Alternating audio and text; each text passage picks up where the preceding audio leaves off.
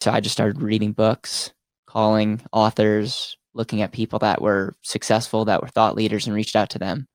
And again, with no heart of trying to like take advantage of it, I just I just shared with them. I'm like, I believe that people are not able to live to their highest potential because of money.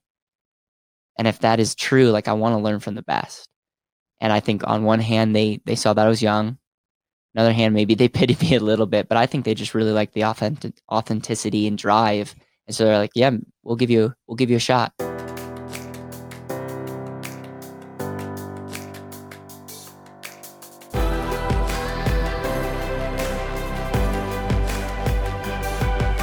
This is Better Wealth with Caleb Guilliams.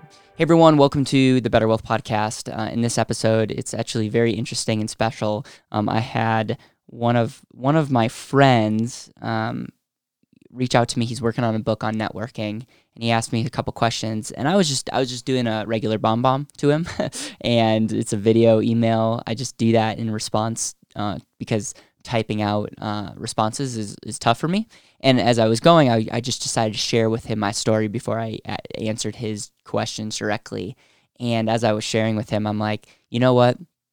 This show is all about intentional living, and networking is something that I feel very strongly about. And so, if you wanted to hear how my story from getting to the bank before I was 18, working at the bank and getting to know every single person and just really just meeting some incredible mentors and then taking that what I did locally and take it to a national level like I'm a firm believer that we are here like I'm able to have an impact because of of the ability of being able to network and serve people and be authentic. And so whether you're young, if you're if you know someone that's young, they need to hear this. Like I, I please, please share this with someone who's in high school, who's in college, who just graduated.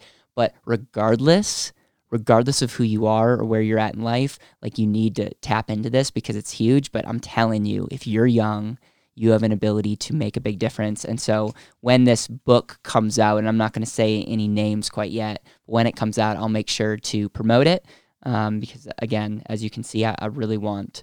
Um, I really want this to be a smashing su- success. So, thank you for sharing this podcast. Thank you for leaving reviews. And uh, without further ado, check out my response. I was gutting chickens 15, 16 years old. My mom's friend introduces me to a guy. His name is Dick Judy. Dick Judy was on the board of Community First Bank. The reason I was meeting with him was he worked at, he used to run like the business department uh, at the University of Stevens Point, which was my hometown. It was a university. I connect with him. I am so nervous, so nervous that I end up writing questions down with my mom.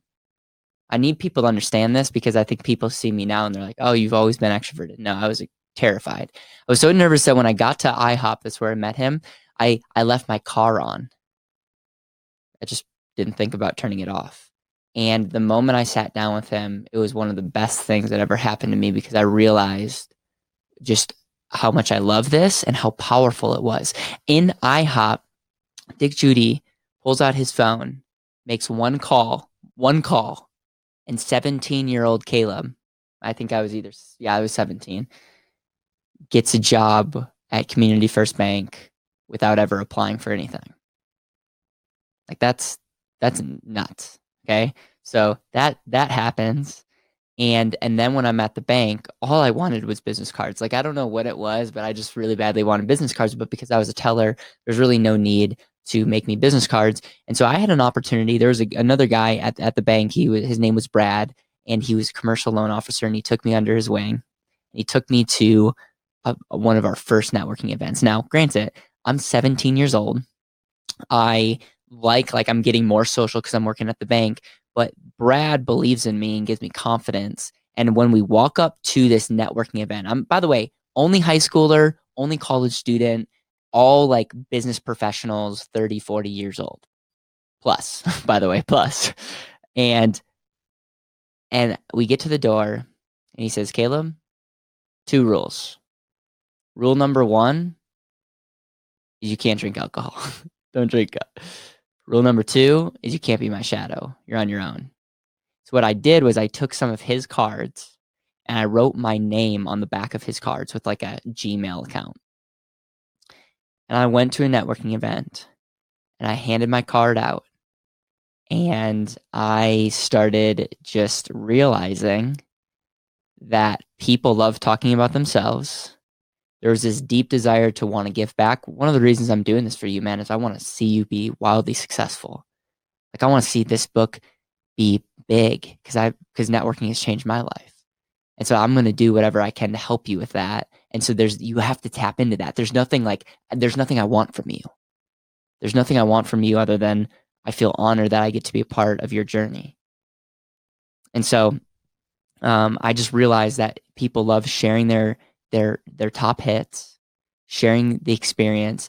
And then one of the the funny tricks that I got was when I asked them, "Hey, can I can I take you out to lunch and pick your brain more?" They'd always say yes, but they would always pay. So being young, being young, whether you're a student whether you're just starting off and and by the way this works for everyone but when you're young and if you're listening to this or you're reading this you have to tap into the power of of talking to people that have been experienced and and playing to the advantage that they truly want to serve and they want to help and it's not i mean and have it don't take advantage of it but like it's it's really amazing and so many people are just spending time with their friends or their family. By the way, family's fine, but like there's something really powerful when you reach out on your own to other people. And so that had that sparked this just like massive passion for networking. I did that multiple times. I would call then I would just start cold calling CEOs. I I had one of the most successful uh, people in our town who sold his last company to Warren Buffett. I did an, a podcast with him. If you if you want to check it out, it's John Noel um, on on my podcast, and I just I just reached out to him. It's, it took me about two months to get on his calendar. I walked in and just shared with him um, pretty much my story and just asked him to mentor me. And I had one of the most successful, wealthiest people I knew said yes. And and that when you're around people like that, it just changes the game. And so when I ended up taking over the bank's investment department, I was like, what what if I did this? What if what I did on a local scale actually worked at a big scale?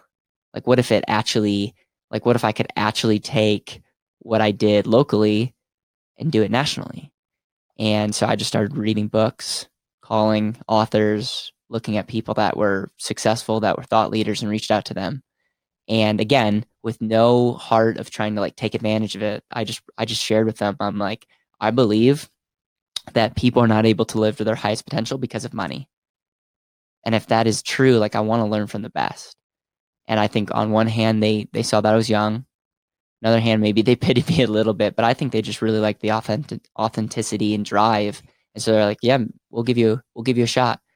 And and so yeah, man, I just I'm really really grateful for that and that I just learned so much.